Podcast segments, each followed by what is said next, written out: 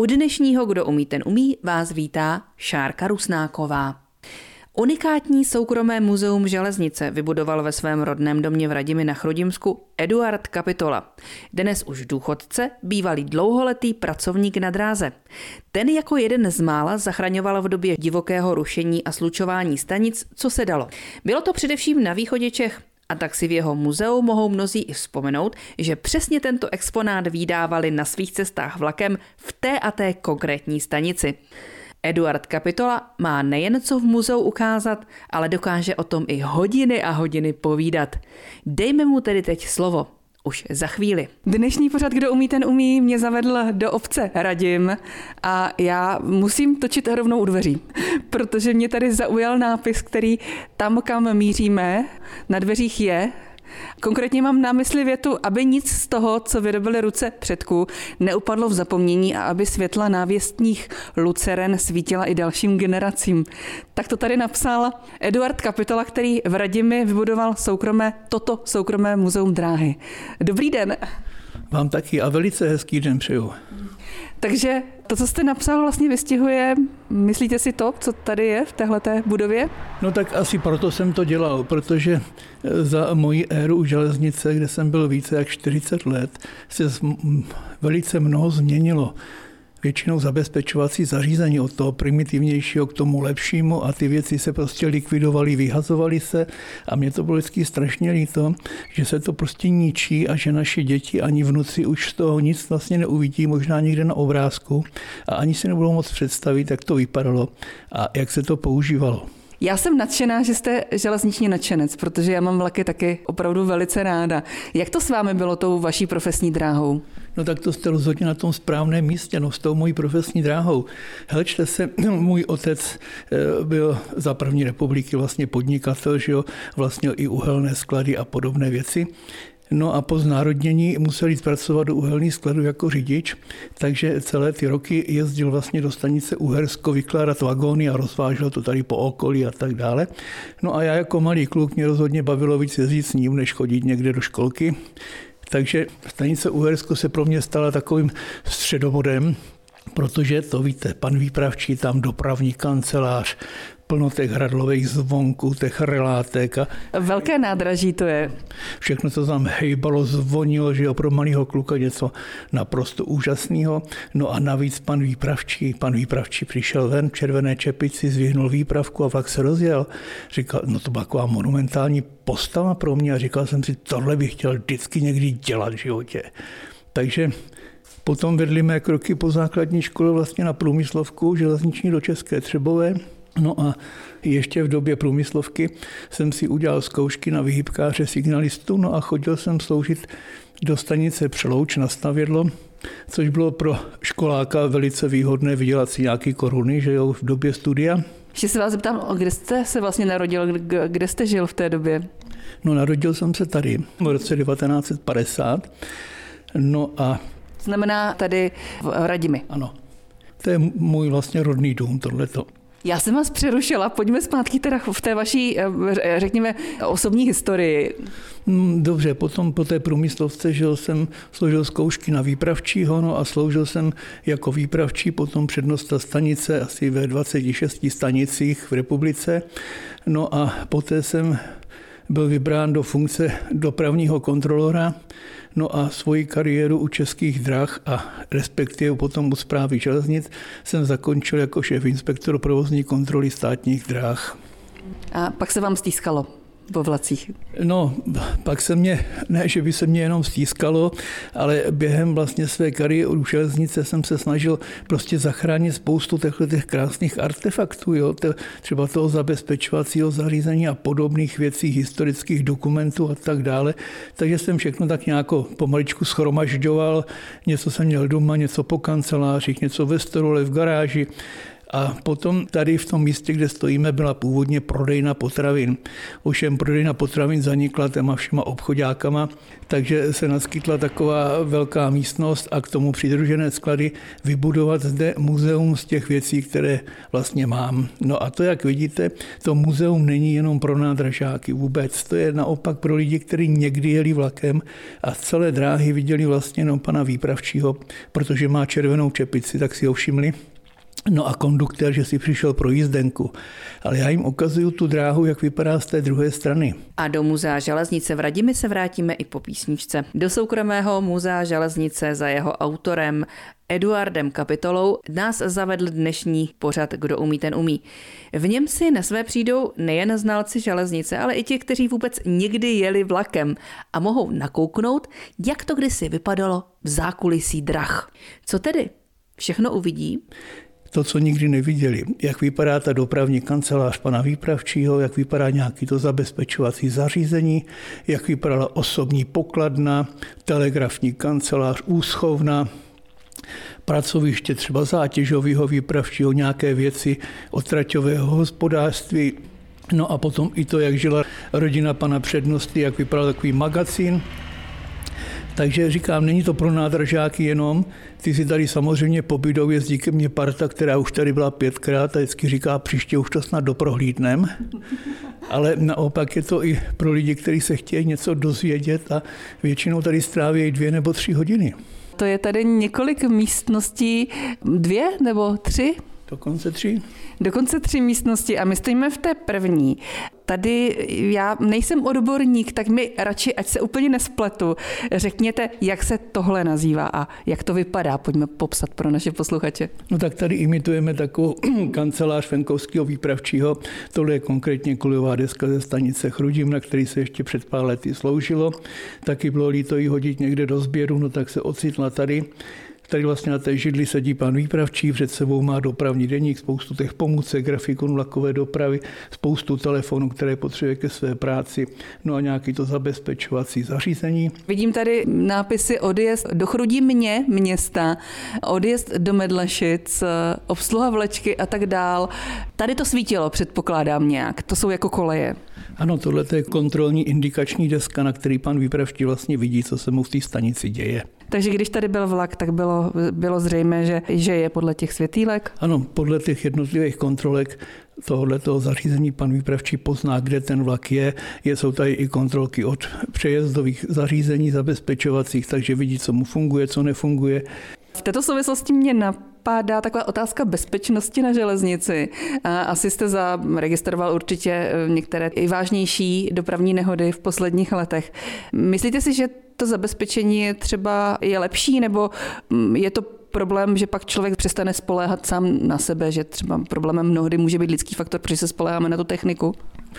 No v tomhle to máte rozhodně pravdu, protože spoustu věcí za nás dneska dělá technika a když ta technika selže nebo nesprávně funguje, tak ten člověk v daných chvíli prakticky vůbec neví, co má dělat. Jo?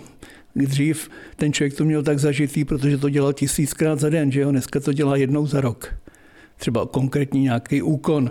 Tím se to stane, no ale eh, spousta těch zabezpečovacích zařízení tu je ku prospěchu věci, ale bohužel pořád je tam ještě spousta toho lidského činitele. A tam záleží někdy na tom výkonu té dopravní služby, jak k tomu kdo přistoupí poctivě, jak se dodržují ty předpisy, závazný slovní znění a tak dále. Z toho potom vyplývají tyhle ty nehody z takového eh, nedodržování těch závazných eh, dopravních ustanovení. Jaká byla vlastně práce toho přednosti stanice, když vy jste třeba začínal? Bylo to asi jiné, než je to dnes? No tak na malých stanicích to bylo rozhodně jiné, protože tam pan přednosta měl na starosti úplně všecko. Nejen dopravní službu, dozírat nad výkonem dopravní služby, ale musel kdykoliv být schopen převzít třeba tu práci toho výpravčího vyhybkáře, signalisty, ale měl k tomu na starosti třeba i hlavní pokladnu, což znamená, že musel kontrolovat osobní pokladní, nákladní pokladní, dělat měsíční uzávěrky, a tak dále. S tou komercí byla veliká spousta, to musel všechno pan přednosta mít v hlavě a musel se o tohleto starat, o nakládku, vykládku, přistavování vagónu, aby všechno prostě fungovalo tak, jak to má. Ve velkých stanicích potom už na to měl svoje lidi, různý náměstky a samostatné pracovníky. a do muzea železnice v Radimi se za chvíli vrátíme. Kontrolní a indikační deska, to je jeden z množství exponátů soukromého muzea železnice v Radimi, které se sbíral a muzeum založil Eduard Kapitola, železniční nadšenec a dlouholetý pracovník. Právě u ní teď stojíme v jeho muzeu a mě napadá, jak řízení stanice vypadá v současnosti pane kapitolo? Dneska má pan výpravčí před sebou monitor počítače, kde všechno se řídí elektronicky už nemá před sebou ani žádný dopravní deník, protože i ten dopravní deník, kam se zapisují všechny údaje, co, kdo, kdy, komu řek a co se provedlo, tak to už probíhá automaticky v tom počítači. Ovšem, když ten počítač vypadne, tak pan vypravčí musí sáhnout do stolu a vytáhnout dopravní deník, což je, jak vidíte tady před námi, říká se tomu žurnál. Je to ohromná plachta, která má 17 kolonek a do toho se prostě zapisují veškeré údaje o jízdách vlaků a posunu mezi dopravnami. A bohužel v mnoha případech už si vypravči tak odvyklí, že už ani nevědí, co do toho mají psát. V mnoha případech. Aha, aha, to je pravda. Tady vlak, druh, číslo, přijetí dal, dostal. Já teda se přiznám, že bych se v tom nevyznala vůbec. Vy říkáte vlastně, že se do toho zapisovalo všechno. To znamená, když někdo telefonoval a řekl něco do telefonu o vlaku, tak taky. Ano, samozřejmě, co kdo komu řekl, tak se tam časovými údaji zaznamenalo. Sloužilo to i jako soudní doklad, protože to je chronologicky vedené. Ještě do jaké doby tady se používal tenhle ten panel? Na tomhle panelu se sloužilo ještě před pěti lety ale celé to zařízení vlastně je součást elektromechanického zabezpečovacího zařízení a představte si, že to vymyslel už v roce 1892 ve Vídni jakýsi inženýr Rank a je to zařízení, který se používá v České republice skoro ve 100 stanicích. V současné době tady u nás nejblíž třeba to jsou, řeknu, Rosice nad Labem, Hradec Králové, Jaroměř. Ty Jaroměři i v těch Rosicích už se to mění na to elektronickou podobu. No, dřív to byla jedna z nejmodernějších věcí, byla s tím vybaven třeba celý hlavní trh z Prahy až na Slovensko a na Ostravu, na, na Brno. Jdeme dál. To je nějaký jízdní řád, nebo tady se zobrazoval jízdní řád? Ne, ne, ne, ne, ne. jízdní řád pro vlaky. To je vlastně tady to tak velká deska, tomu se říká grafikon vlakové dopravy. Takové to, jak se s tím otáčelo, to si taky ještě pamatuju. To byly jízdní řády, které byly v čekárnách, ale tohle to má pan výpravčí, to je grafický znázornění jízd vlaku. A tohle, to, na co my se díváme, to je kolejový číselník ze stavědla, kdy pan výpravčí na řídícím přístroji nastavil nějakou vlakovou cestu na určitou kolej, oznámili jak telefonicky na to stavědlo, tak právě tím zabezpečovacím zařízením. Tohleto zařízení má plno okýnek a v tom okýnku vypadlo číslo, na kterou pan výpravčí chce postavit vlakovou cestu nebo z které koleje. No a ten signalista potvrdil, že to souhlasí s tím, co pan výpravčí oznámil telefonicky, postavil vlakovou cestu, zabezpečil mechanicky a elektrický závěrem výměn předal panu výpravčímu zprávu, že je postaveno na kolej, kam pan výpravčí chce. Bylo to velice eh, jednoduché a přitom velice dobré zabezpečovací zařízení, spolehlivé. Spousta těch lucerniček. Každý, kdo jde do koleje, tak musí používat lucernu se čtyřmi bílými skly, aby ho bylo vidět ze všech stran. Tady jsou lucerničky, které se používaly už od prvopočátku. Jak vidíte, ještě na svíčky třeba, jo. Tohle byly karbitky, potom byly na petrolej, na olej, Potom si zaměstnanci to začali všelijak vylepšovat, takže místo náplně voleje tam dali třeba baterii, žárovičku a tak dále. Jak šel ten vývoj, třeba tahle karbitka, ta je stará zhruba asi 140 let, do dneška plně funkční. Pojďme kousíček dál. Tohle je část toho řídícího přístroje který obsluhuje pan výpravčí. A takováhle obdoba je i na tom stavědle. Jo? Tady si vlastně elektricky předávají ty jednotlivé návěsti. Může dáma vyzkoušet tím, jak jde do toho prout, tak se takhle přestavují jednotlivé clonky, takže každý ten zaměstnanec v daném okamžiku ví, co ten druhý dělá. Tady jenom na ukázku vlastně vidíte část toho řídícího přístroje, vlastně jenom tu kolejovou desku. Celý to vypadá tak třeba jak na tom sedí tady ta dáma. Máte tady ukázku fotografickou toho celého přístroje.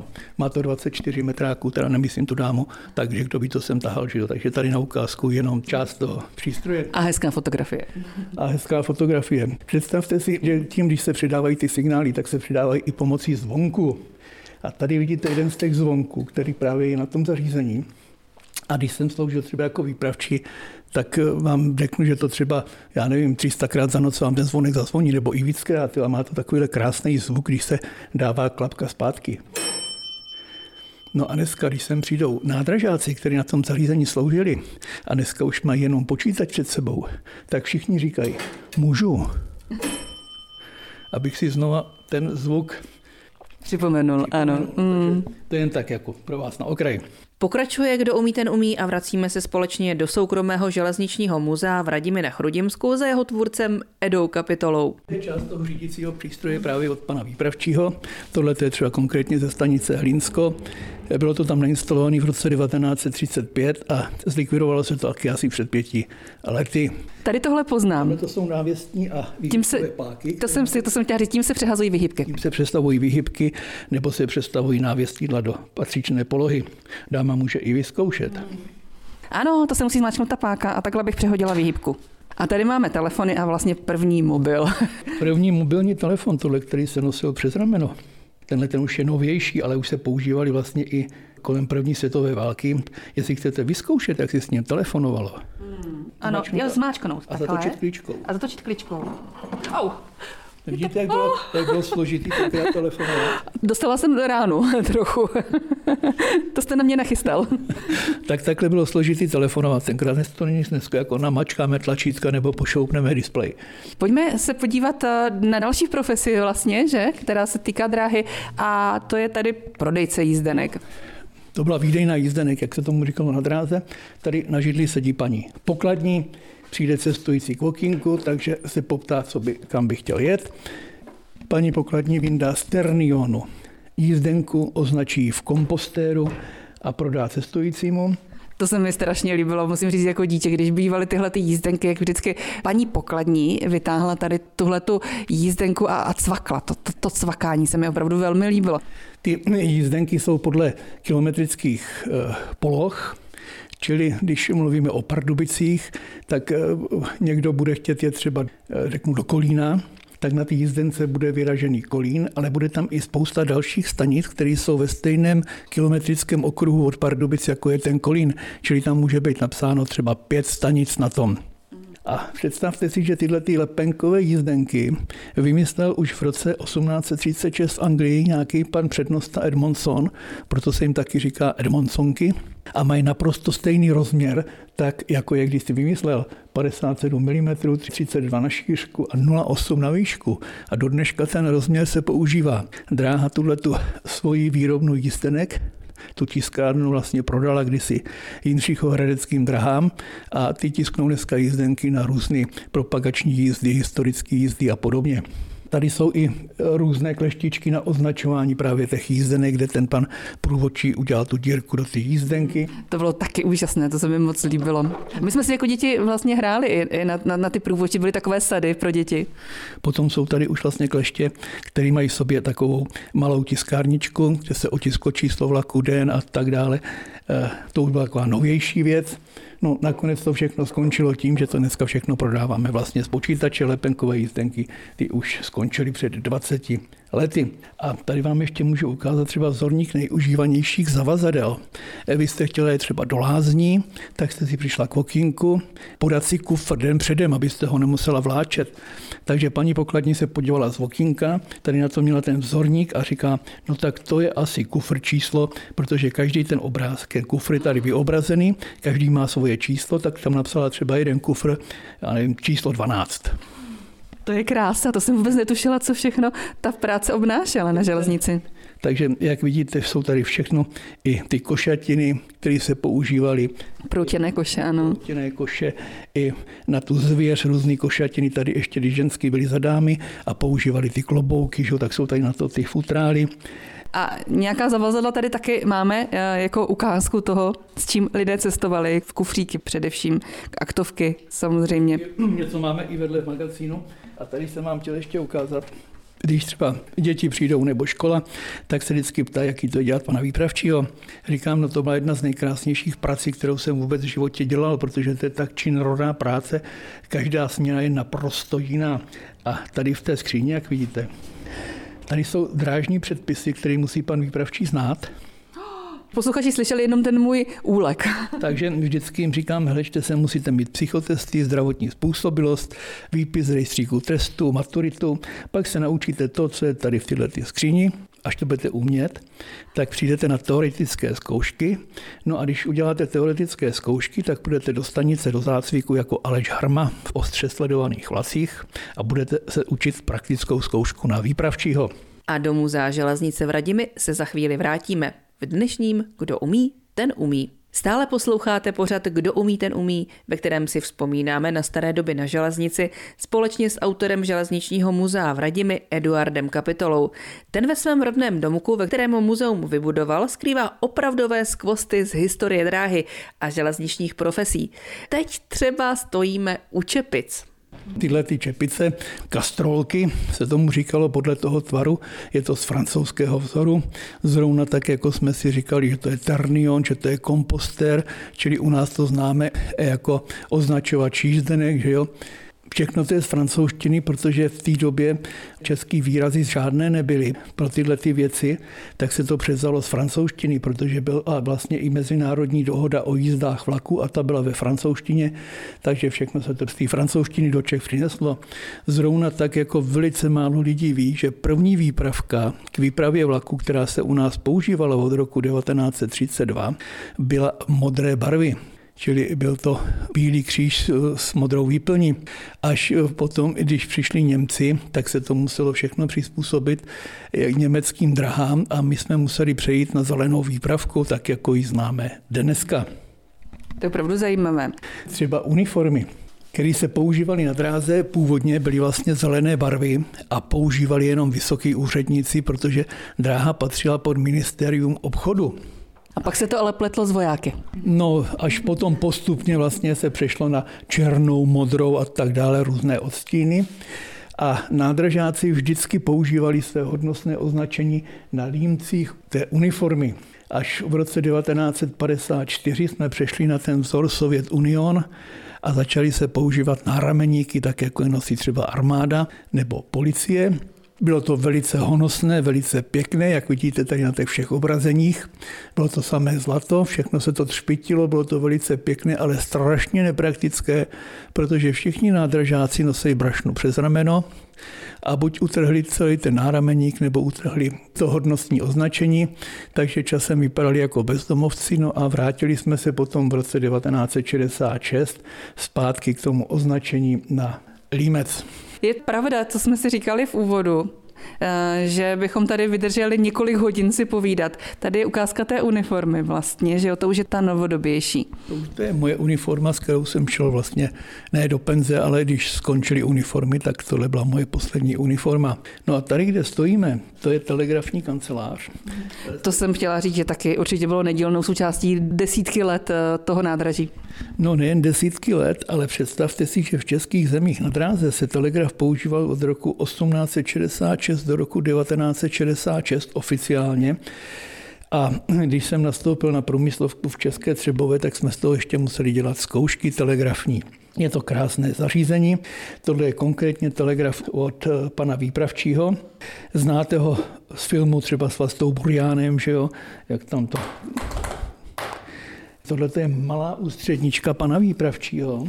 Představte si, má to několik zdířek, v takovýhle kolíček. Pan Výpravčí chtěl mluvit se stanicí A, zasunul do této zdířky, nebo do této zdířky mluvil se stanicí B, anebo to propojil a mohl mluvit s obouma.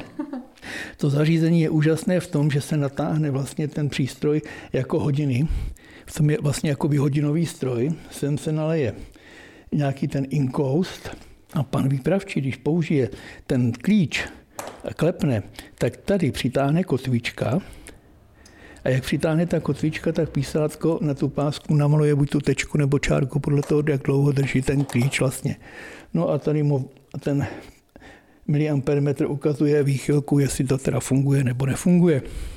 No a pak jsou tady ty na ukázky obrázky, tady už je třeba telegrafní kancelář ve velké stanici, kde už na to měli svého zaměstnance, který se nebavil ničím jiným než posíláním a přijímáním telegramů. Všechny ty obrázky namaloval Jirka Bouda, akademický malíř, byl to ohromný kamarád, škoda už je sedm roku, bude po smrti. A on byl nejen akademický malíř, ale jeho životní láskou byla železnice, takže on si udělal zkoušky a chodil sloužit jako výhybkář nebo signalista. Tohle je nějaký psací stroj. To už byl dálnopis, který se používal samozřejmě už pomalu od začátku století. Tohle už je vylepšený typ. Přišli s tím vlastně Němci. Pomocí tohohle dálnopisu vlastně vznikl i stroj Enigma, velice známý z druhé světové války. Je to zařízení, které se prakticky používalo ještě před pár lety. Dneska už to je všechno nahrazené elektronikou. Pokračujeme v dnešním Kdo umí, ten umí a stále procházíme soukromým železničním muzeem Eduarda Kapitoly v Radimi u Chrudimi. Tady tohle to nepoznám, co to je. Tedy se přiznám, že vůbec cvakač jízdenek nebo nevím. To jsou právě ty kompostery, o kterých jsme mluvili. To jsou ty označovače jízdenek. Máme jich tady spoustu druhů a je to možná největší sbírka v celé republice. Jak vidíte, všude se ty datumy museli představovat nějakým jiným způsobem. Třeba tady vzadu je takováhle raznice, kterou o půlnoci ve stanici nikdo nebyl než pan výpravčí, tak pan výpravčí musel přetočit všechny datová razítka v celé stanici. Čili každý má jiný způsob. Tady se vyndá západka, přetočí se ty jednotlivé raznice. Aha, a je tady spousta razítek. Můžu se na některé z nich podívat? Takže tohle české dráhy a teď to tam nepřečtu. Uhersko. Tady to můžeme vyzkoušet teď, razítko. To určitě dětem se velmi líbí. Dětem, který si, nebo lidem, kteří mají ty vanderbuchy, tajné jste mi tady teďka razítko otiskl. Tak, si, tak to tady všichni používají a dávají si to. To je krásné, na... děkuji. Pojďme to ještě nějak zhrnout. Jako kolik tady máte těch exponátů a co je třeba vašemu... Nevíte? Už to ani sám nevím. Tady třeba v tomto rohu, co vidíte, to jsou všechno traťové značky, které slouží pro pana strojvedoucího, aby věděl, co bude před ním, co ho má očekávat, co bude následovat. No, tady jsou různé zařízení, třeba velice vzácný kámen, který tady vidíte, na kterém je přehláskovaný OONVB, čili to je Osterreich Nordwestbahn, rakouská severozápadní dráha a je to hraniční kámen strati německý brod Rosice nad Labem, je z roku 1871. Tohleto zařízení, tomu se říká Maderon, sloužilo to k jízdě po jedné kolejnici, takový malý vozejček, na který se naložilo nářadí, pražce, kolejnice, jelo se s tím na trať, tam se to složilo. Sloužilo to vlastně takovým opravárenským účelům. To už je dneska zařízení, které nikde ani neuvidíte. Tak a dá se říct, co tady máte třeba nejvzácnějšího, nebo co je vašemu srdci nejbližší? Hmm, tak nevím, asi ten ten telegraf třeba, a nebo i spousta věcí ještě vedle, kam se můžeme podívat. Mm.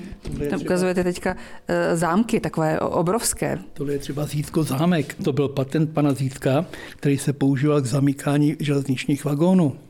Úžas, úžasná věc, všechno na heslo. A tady, jak vidíte, to je traťový telefon. To je ještě starý, pořádný a poctivý. Dáma může vyzkoušet takový sluchátko. No, já jsem čekala, že to bude těžké. Byla jsem připravená, už mě nenachytáte. no, já jsem nechtěl nachytat, ale můžete zkusit.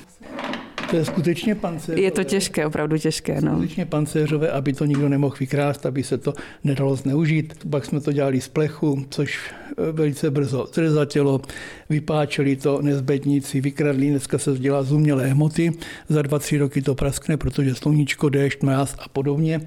No a navíc dneska ty firmy, které to dělají, tak každá používá jiný zámek. To vypadá, jak bychom se sem měli ještě určitě vrátit někdy do budoucna, protože, protože je toho opravdu spousty. Tohle to eh, je třeba zastávka Kaproun, to je nejznámější zastávka v České republice na Jindřichověcké úzkokolejce. Ano. Proslavila se tím, že tam v roce 1900 vykopli z vlaku Járu Cimrmana, protože neměli jízdenku. A tady na tom peroně dneska je betonový odlitek, jak tam leží takhle rozpláclý ten járací mrmán a poutníček, dojdeš okolo, přilož kamínek a nějaká řeč k tomu.